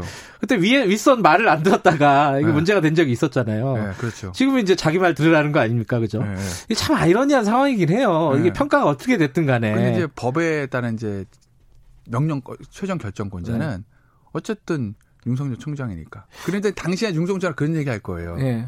아마 그 얘기를 하시면 윤석열 총장이라면 이렇게 받을 거 어떤 식으로 받을 거냐면 야 당시 댓글 수사 때 사건 누가 제일 잘 알아? 나야. 내가 술모 수사 팀장이잖아. 네. 그러니까 내가 이렇게 기소를 하자 얘기했는데 위에 상층부 당시 이제 총장 음. 총장이랑 법무부 장관이 그렇죠. 같이 뭉갠 거죠. 예. 뭉갠 거잖아 검사장까지 중앙지검장 총장 법무부 장관 이번 사건 제일 잘하는 게 누구야? 일선 부장이야. 일선 부장이 기소하자는 또 중앙지검장 뭉갠 거잖아. 그때랑 똑같아. 아마 이렇게 얘기할 할 거예요. 말은 다 있죠. 네, 윤석열 총장은. 자, 근데 이게 네. 아, 법무부 장관이 지금 감찰권이 있잖아요. 법무부 그죠? 장관도 있- 있죠. 예, 네. 감찰을 할 수 있고 감찰을 지금 검토해 보라는 지시를 한 거죠. 뭐 지시는 했는데 예. 그 다음에 움직임이 없죠. 예. 그러, 그러기도 하고 이제 수사 지휘권도 있지 않습니까? 네. 이제 총장에 대해서만 예. 이런 것들을 어느 수준에서 추미애 장관이 활용할 것인가? 네. 이게 사실은 감- 어, 감찰을 할수 있는데 예. 애초에 이걸 사실 이걸 이런 거좀 법무부 장관 입장에서 보면 네. 참 대놓고 말씀드리기 그렇지만 어차피 다 아는 거니까 속된 말로 윤석열 총장과 반대편 이성은 검사장이 내, 내 쪽에 있는 거잖아요. 음, 뭐 구도로 보면 아니, 구도로 그렇죠. 보면 그렇잖아요. 우리가 얘기 편하게 예. 하잖아요. 예, 예, 예. 근데 이제 감찰권 행사하게 되면 윤석열 총장을 비롯한 밑에 이제 그 차장과 부장 분반이 아니라 이성현 검사장도 감찰 대상이 엄격하게 보면 음. 어쨌든 이성현 검사장도 총장의 오- 저 지시를 어긴 거니까 음, 그럼 둘 다 감찰의 대상이 되는데 그 상황에 편하지 않을 게 하나 있을 거고 음, 수사지휘권도 보면 법무부 검찰청법을 보면 시간 다 됐어요. 다 됐어요. 수사지휘 행사할 수 있어요. 예. 다만 여기서 행사하게 되면 야 이거 수사 덮으려는 거 아니야 노골적 이런 얘기 나올 수 알겠습니다. 있으니 김태현 변호사였습니다.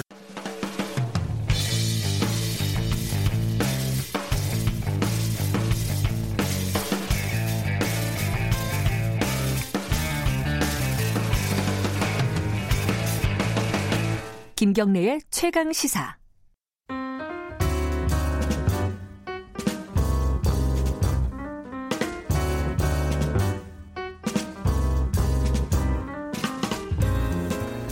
네, 더 나은 미래를 위해서 오늘의 정책을 고민하는 시간입니다. 김기식의 정책 이야기 식스센스 김기식 더미래연구소 정책위원장 함께하십니다. 안녕하세요. 예, 안녕하세요.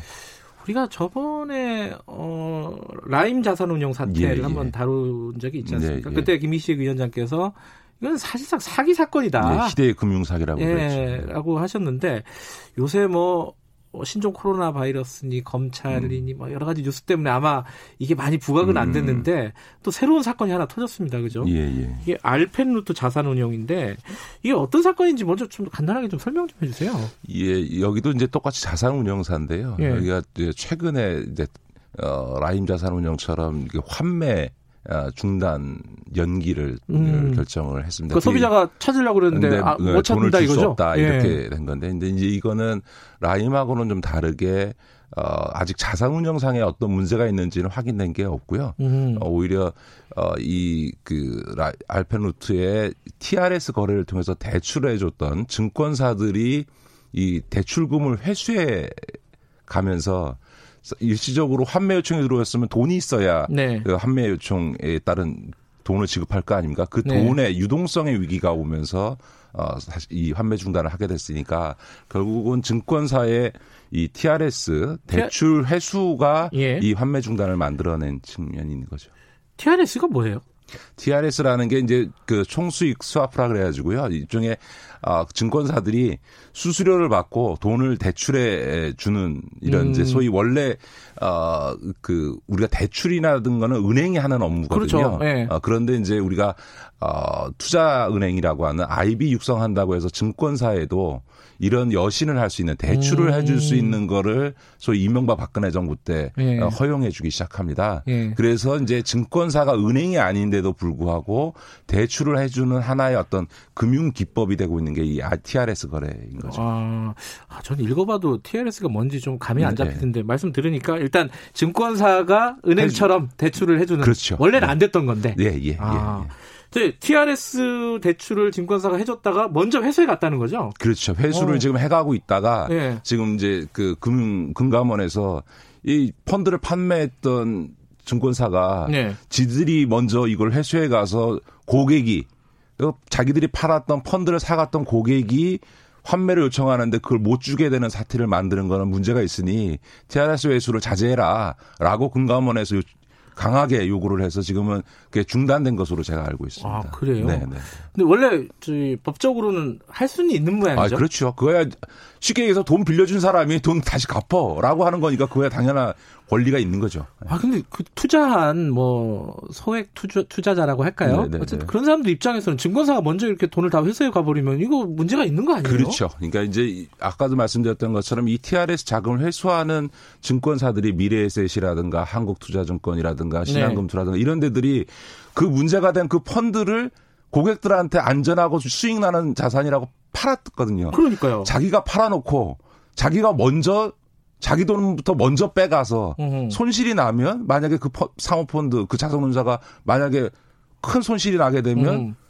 그 손실은 다 자기가 팔았던 그 고객들한테 다 지- 져라. 네. 라고 하는 거니까 투자자들 입장에서는 고객 입장에서는 이게 무슨 일이냐. 그러네요. 황당하다 이런 이런 소위 의 모랄 해서도 문제도 있는 거고요. 또 하나는 지금 아까 말씀드렸던 것처럼 알펜루트는 아직 자산운용상의 라임처럼 뭐 문제가 생긴 건 아니거든요. 예. 그런데 지금 이 문제의 핵심은 뭐냐면 신뢰 위기입니다. 그러니까 증권사들이 아 이게 사모펀드 자산운용사들의 자산운용이 못 믿겠다. 이거 무슨 문제가 있는 거 아니냐라고 음. 하는 불안감을 드러낸 거거든요. 예. 그래서 신뢰 위기를 지금 조장하고 있는 건데 무슨 얘기냐면 국민들이 보거나 투자자가 보기에는 야 저 굴지의 증권사들이 불안해서 음. 대출금을 회수해 갈 정도면 이 사모펀드 자산운용사들이 다 뭔가 문제가 있는 거 아니냐라고 예. 하는 불신을 금융기관이 유포시키거나 조장하는 음. 이 신뢰 위기를 막아야 되는 금융기관이 신뢰 위기를 조장하고 있다는 점에서는 이 TRS 자금 대출 자금 회수에 이 대형 어, 음. 미래에셋이라든가 한투가 나선 것은 비난받아 마땅하다고 봐야죠. 근데 이제 그 소비자 그 하고 이 금융 그 뭐야 증권사는 지- 정보 격차도 크잖아요. 그럼요. 그쪽에서 정보를 미리 알고 미리 회수해 가버리면 이건 진짜 큰 문제인데. 그렇죠. 그래서 이제 금투 상품을 팔 때는 전에도 말씀드렸습니다만 적합성, 적절성 또 네. 성실한 이제 그 이 설명의 의무 이런 것들이 네. 다그 법에 규정되어 있거든요. 그런 정도로 사실 일반 투자자가 그뭘 알겠습니까? 그냥 그러니까요. 설명 듣는 대로. 아니 좀 사- 높은 수익률이. 날 것 같으니까 그냥 투자한 거 아닙니까? 네, 네, 솔직히 네, 말해서. 네. 그런데 그 금감원에서 이거 자제해라. 뭐 여기까지는 좋은데 네, 예. 그것만으로는 좀 안 되는 거 아니에요? 뭔가 규제가 있어야 되는 거 아닙니까? 이 관련해서는? 예. 그런데 이제 지금 그 위기는 이제 사모펀드 시장 전체의 공멸의 위기로 갈 수 있다는 점에서 심각한 문제입니다. 어. 왜냐하면 앞서 말씀드렸던 것처럼 대한민국 굴지의 금융투자 회사들이 사모펀드 자산운용사의 자산운용을 믿을 수 없다고 자기들이 먼저 네. 시장에 신호를 보냈기 때문에 이렇게 되면 전체 금융시장은 문제가 없겠습니다만 적어도 사모펀드 자산운용 시장에 있어서는 음. 상당히 심각한 위기가 나타나서 시, 실제 시장이 공멸하는 상황으로까지도 네. 갈수 있는 거죠. 그런 점에 있어서는 어 지금 정부가 이, 이 금융이라고 하는 거는 신뢰 위기가 굉장히 중요합니다. 예를 들어서 금융의 위기 때 나타나는 뱅크런이라든가 네. 투매, 그러니까 그냥 주식이나 이런 건 막 팔겠다고 막 집어 던지는 이런 이제 음. 투매 현상이라든가 대규모 환매 사태라든가 이런 것들이 오는 거는 실물의 위기도 있지만 사실은 불안감.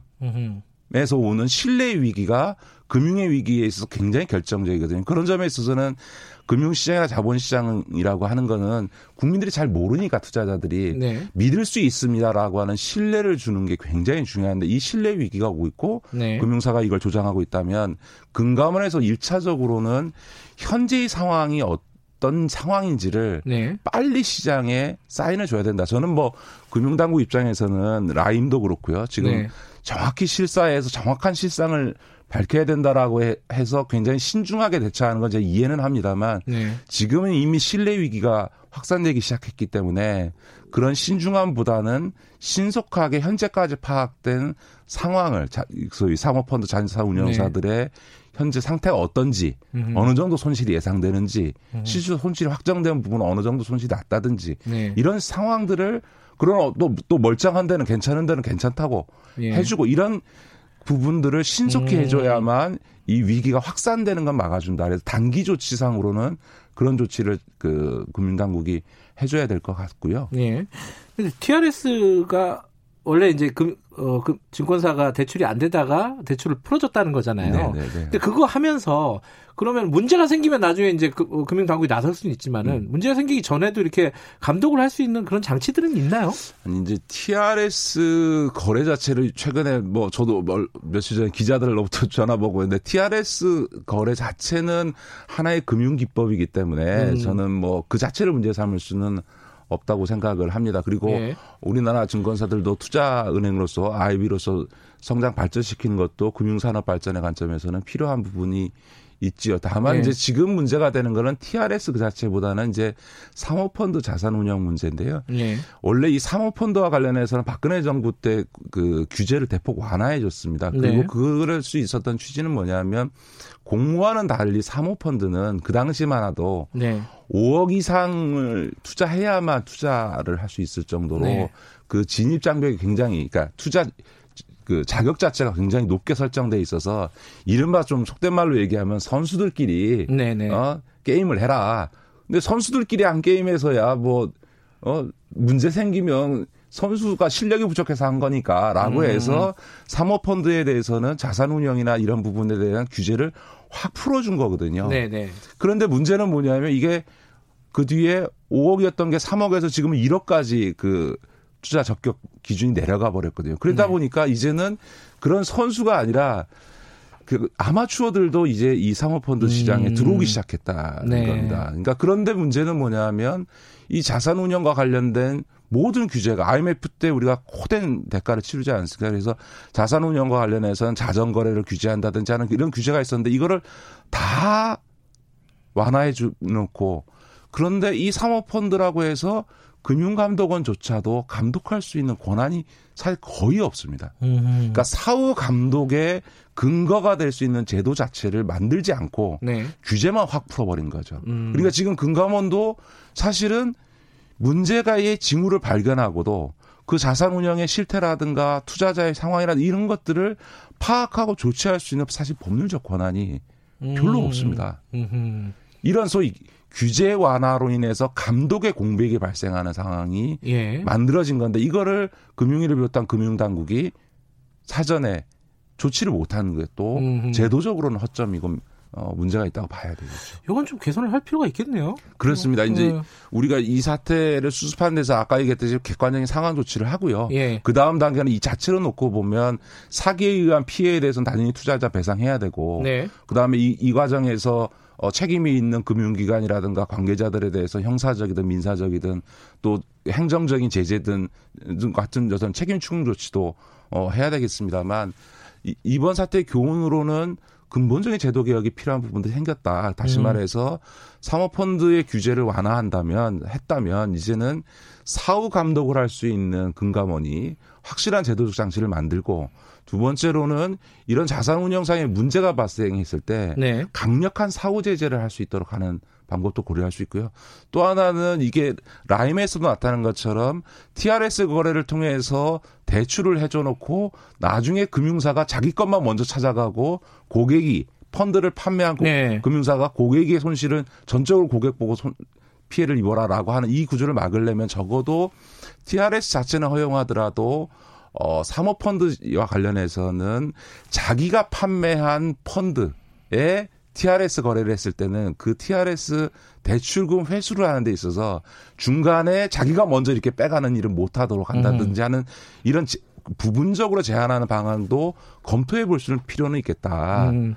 이런 생각은 좀 듭니다. 단기적인 대책도 필요하고 장기적으로는 제도적인 장기적으로 보완. 제도적 보완이 네. 반드시 필요한 사안이다. 예. 그래서 저는 그런 점에서 국회 차원에서 청문회 네. 등을 통해서 빨리 이 부분에 대한 제도적 보완 장치까지 함께 논의해야 된다고 생각합니다. 알겠습니다. 그 다른 얘기도 하나 조금 여쭤볼게요. 네. 이 얼마 전에 데이터 3법 개정안 통과된 네, 네, 네, 거를 많이 뉴스는 보셨을 예, 거예요, 예, 청취자분들도. 봤습니다. 근데 이게 좀 논란이 있었어요, 사실. 이게 개인정보가 너무 어 기업들이 어이 무차별적으로 이용할 수 있는 거 아니냐라는 네, 네. 우려들이 시민단체 중심으로 좀 있었거든요.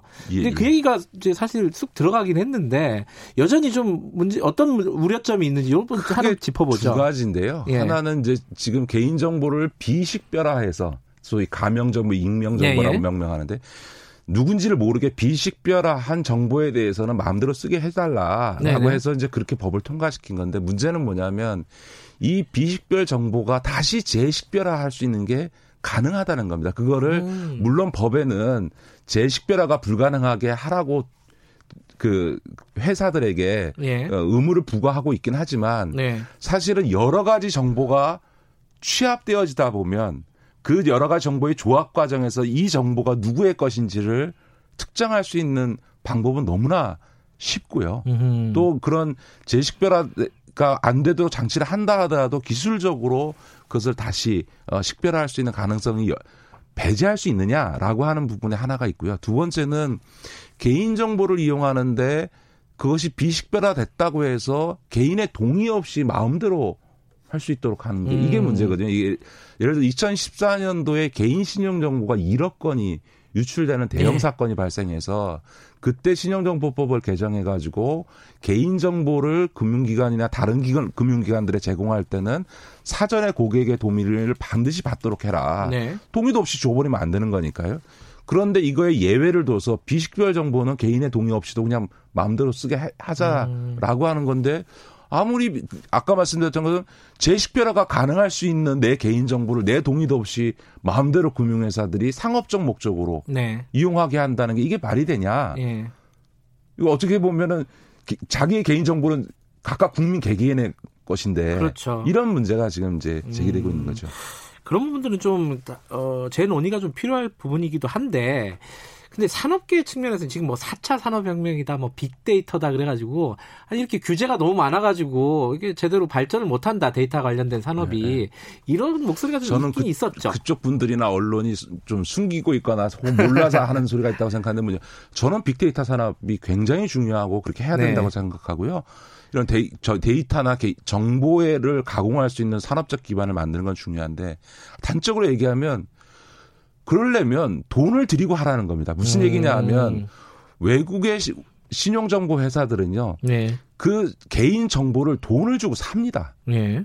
그래서 그걸 갖고 가공해서 예를 들어서 사람들에 대해 신용 rating을 1등급에서 10등급까지 나누는데 그 이제 신용 rating을 할 수 있는 등급을 매기기 위한 어떤 평가 모형을 만들기 위해서 외국의 신용 등급 회사는 대개 100만 명 정도의 데이터를 돈을 주고 사서 그걸 갖고 동의하에 사가지고 그걸 돌려서 대체로 그 신용평가 모델을 만들거든요. 근데 우리나라는 어떻게 했냐면 이명박 대통령이 미국의 같은 그런 세계적인 신용등급 회사 만들겠다고 해서 그냥 통으로 모든 개인의 신용정보를 신용정보회사에다 그냥 거저주고 그걸 갖고 자기들이 마음대로 하게 음. 해주는 거거든요. 그러니까 무슨 얘기냐면 외국 신용정보회사처럼 정, 데이터 산업을 육성시키려면 정당한 대가를 지불하고 돈 주고 사서 니네가 구축해야지 왜 거저 먹으려고 하냐 속된 말로 음. 얘기해서 예를 들어서 우리나라 보험회사들이 그 건강보험공단의 의료 정보를 자꾸 이용하게 해달라고 하거든요. 그러면서 미국 얘기를 해요. 네. 근데 미국의 병원도 보험회사들이 의료 정보를 이용합니다. 근데 왜 어떻게 하냐? 병원을 운영합니다. 자기들이. 음. 그래서 자기 병원을 이용하는 고객들의 동의하에 그 고객들의 의료 정보를 갖고 소위 계산을 해서 음. 어떤 이 건강과 관련된 보험 상품을 파는 데 있어서 보험료를 계산하는 데 참고 자료를 쓰거든요. 그러니까 다시 말해서 개인의 개- 의료 정보를 이용하기 위해서는 그만큼 동의와 비용을 지불하면서 하는데 우리나라 산업계에서는 비용은 지불하지 않으면서 마음대로 국민의 개인 정보를 이용할 수 있게 해달라라고 네. 하니까 이게 문제가 되는 거죠. 어, 법이 통과는 됐지만은 어, 좀 논의를 해서 어, 부족한 부분들은 좀 어, 다시 좀 어, 메꿔 나가는 작업을 해야겠네요. 예, 그러니까 개인 정보를 이용할 수 있는 길을 열어주는 건 맞는데 이런 논란과 관련해서는 끊임없이 보완해 갈 필요가 있다. 네. 안 그러면 아마 몇 년 뒤에 2014년처럼 비식별 정보라고 유통했는데 그게 제식별화돼서 대량 아. 유출되는 사건이 저는 이대로 가면 반드시 생겨날 거다. 이렇게 그것도 봅니다. 엄청난 사건일 거예요. 만약에 엄청난 사건이 벌어지면요. 네, 예. 네. 오늘 여기까지 듣겠습니다. 고맙습니다. 네, 고맙습니다. 김기식 더 미래연구소 정책위원장이었습니다.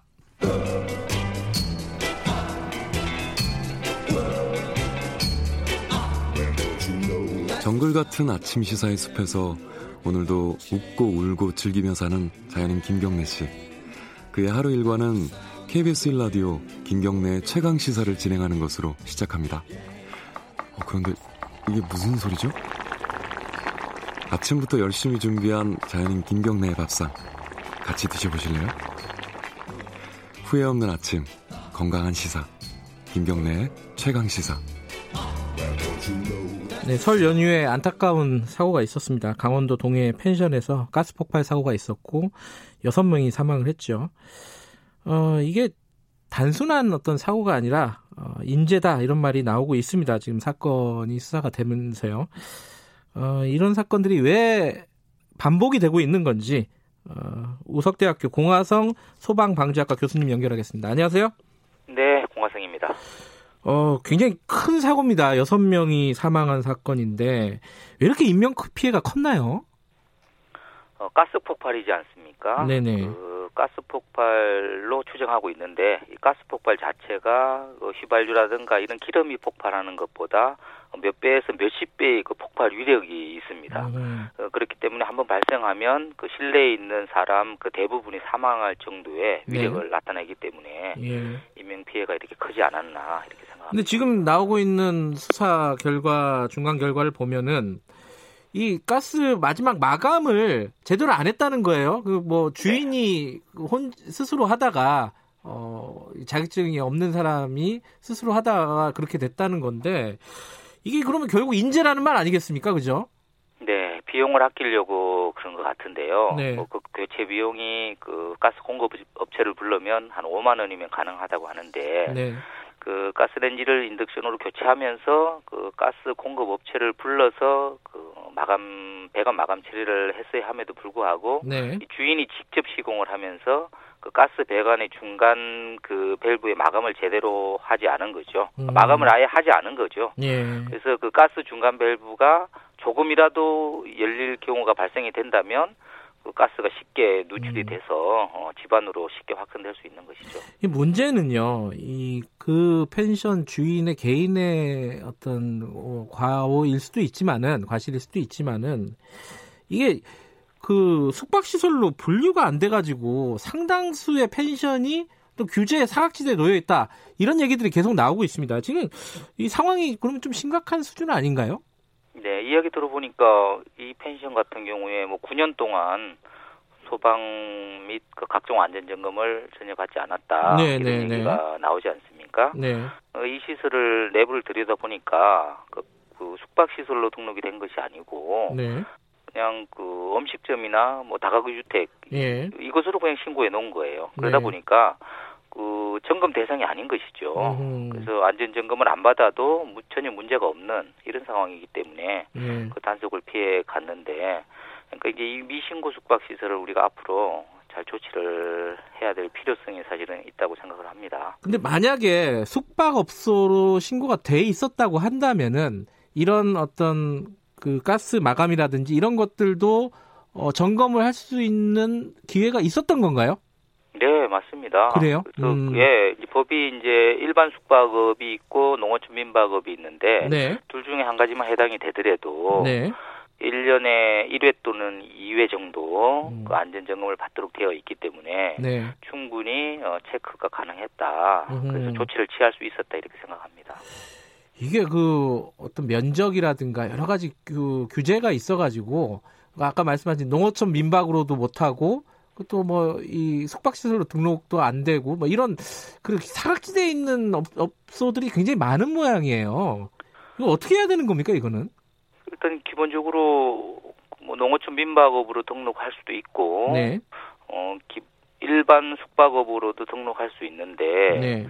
이 원칙대로 등록을 하다 보면 네. 이제 절차가 까다로워지고 안전 점검도 받아야 되고 그 주인 아. 입장에서는 불필요하다고 생각되는 음. 뭐 스프링클러라든가 화재 경보기라든가 이런 시설을 다 해야 되다 보니까 예, 그냥 뭐 조건이 쉬운 네. 그냥 음, 그 미신고 숙박으로 예. 그냥 영업을 하니까 이런 문제가 계속 발생되고 있는 것 같습니다. 근데 이게 어 그런 어떤 부대 비용 같은 것들을 아끼기 위해서 신고를 안 해 안 하는 상황들 이런 것들이 그러면 어떻게 그 뭐랄까 개선을 할까? 왜냐면은 이게 몇 년 전이었죠. 2018년이었나요? 강릉 펜션에서 그 일산화탄소 중독 사고가 있었잖아요. 네. 그 그런 사고가 일어나면은 뭐 어떤 처벌을 받는다든가 이런 게 있어야 될 것 같은데 뭐 그런 것들은 어떤 식으로 지금 규제가 돼 있나요? 네, 2018년 사실은 강릉 펜션하고 상당히 유사한 지금 예. 사고가 다시 지금 반복이 되지 않았습니까? 예. 그 강릉 펜션의 경우에도 그 면허가 없는 그 네. 보일러 시공 업체가 그 시- 보일러 시공을 했고 네. 이것이 부실 시공이 돼서 연통이 빠지는 바람에 그 연탄 연, 연통에서 일산화탄소가 누출이 돼서 이게 문제가 생겼는데 네. 이번에도 마찬가지로 그 가스 공급 업체가 그 마감 처리를 했어야 되는데 네. 그 주인이 직접 처리하다 보니까 이런 문제가 생겼는데 네. 이 안전에 대해서는 이 경제적인 면을 따지면 안 되는데 예. 경제적인 면을 너무 고려하다 보니까 안전이 항상 뒷전으로 밀려나는 이런 형태가 나타나는 것 같습니다. 그때 그 강릉 펜션 사고 같은 경우에는 그 펜션 주인이 처벌을 어떻게 받았는지 아십니까 혹시? 네, 그 음, 상당히 사회적으로 큰 이슈가 됐지 않았습니까? 그렇죠. 사망자도 사실은 많았고 네. 그럼에도 불구하고 그 펜션 운영자는 그 금고 1년 6개월 선고를 아. 이 정도 그 음. 형량이 너무 가볍지 않은가 이렇게 생각을 합니다. 예. 일반적으로 미국의 경우라면 이 정도 이슈가 됐다고 하면 네. 우리나라의 한 10배 이상은 그 음. 법적 처벌이 강화되어 있습니다. 예. 아, 이런 부분에 대해서 우리나라도 한번 어, 돌이켜 봐야 할 것 같습니다. 규제 사각지대도 넓고 실제로 사고가 나도 어, 처벌 수위가 낮다. 상대적으로 보면은 이런 말씀이신데요. 지금 언뜻 생각이 드는 게 이런 어떤 숙박업소들 말고 이제 그 방이나 이런 것들을 공유하는 게 요즘 많지 않습니까? 뭐 에어비앤비 같은 뭐 그런 어 숙박 공유 어 이런 것들도 많은데 이쪽은 더 사각지대 아닌가요? 네, 맞습니다. 이런 것들은 그렇기 때문에 관계 당국에서 네. 뭐 숙박 공유 앱 등을 통해서 안전 체크리스트 이런 것들을 그 제공을 해주면 좋겠습니다. 그래서 아, 예, 스스로 이상 유무를 주인이 확인할 수 있도록 하고 네. 그 부족한 부분에 대해서는 즉시 보완할 수 있도록 하면 어떨까 하는 생각이 들고요. 예. 그리고 만약 안전사고가 발생할 경우에는 네. 그에 대한 책임은 전적으로 주인이 지도록 하되 네. 아주 과도하리만큼 강력한 법 적용을 해서 네. 안전에 소홀하지 않도록 이렇게 할 필요가 있겠습니다. 근데 이런 어떤 사고가 나고 어, 제도적인 보완이 돼서 뭔가를 규제를 하면은 근데 소급 적용이 보통 안 되잖아요. 맞습니다. 기존에 있었던 건물은 뭐 예외로 한다 뭐 이런 식으로 돼가지고 그게 뭐 무슨 어, 소용이 있을까 뭐 이런 생각도 들어요. 어떻게 보십니까? 맞습니다. 법이 오히려 사실은 이 거꾸로 가고 있는 거죠. 네. 예전에 지어진 건물 그리고 예전에 이런 영업 신고를 한 건물들은 대체적으로 신축 건물보다는 안전 측면에서 보면 더 그렇죠. 노후된 거죠, 사실. 예, 예. 안전 시설도 마찬가지고. 네. 그럼에도 불구하고 그런 예전 건물에 대해서는 오히려 그 더 강력한 법 적용을 받지 않는다는 것이 사실은 네. 문제인데 그것은 이제 예전에 그 영업 허가를 받은 주인들이 예. 강력하게 반발을 자꾸 합니다. 아하. 우리는 예전에 영업 신고를 받았는데 예. 또 이런 뭐 안전 시설을 갖춰 놓으라고 하느냐 음, 이런 것 때문에 사실은 알겠습니다. 그 밀려서 이런 문제가 생기는 것 같은데 예, 예. 이런 부분도 개선돼야겠습니다. 예, 제도적인 보완을 할 때 이런 부분도 유념을 해야 되겠습니다. 고맙습니다. 네. 공화성 교수님이었습니다. 지금 경북 북부 등지에 풍랑경보가 발효가 됐네요. 주, 주의하시기 바라겠습니다. 오늘 여기까지 하겠습니다. 내일 아침 7시 25분 다시 돌아옵니다.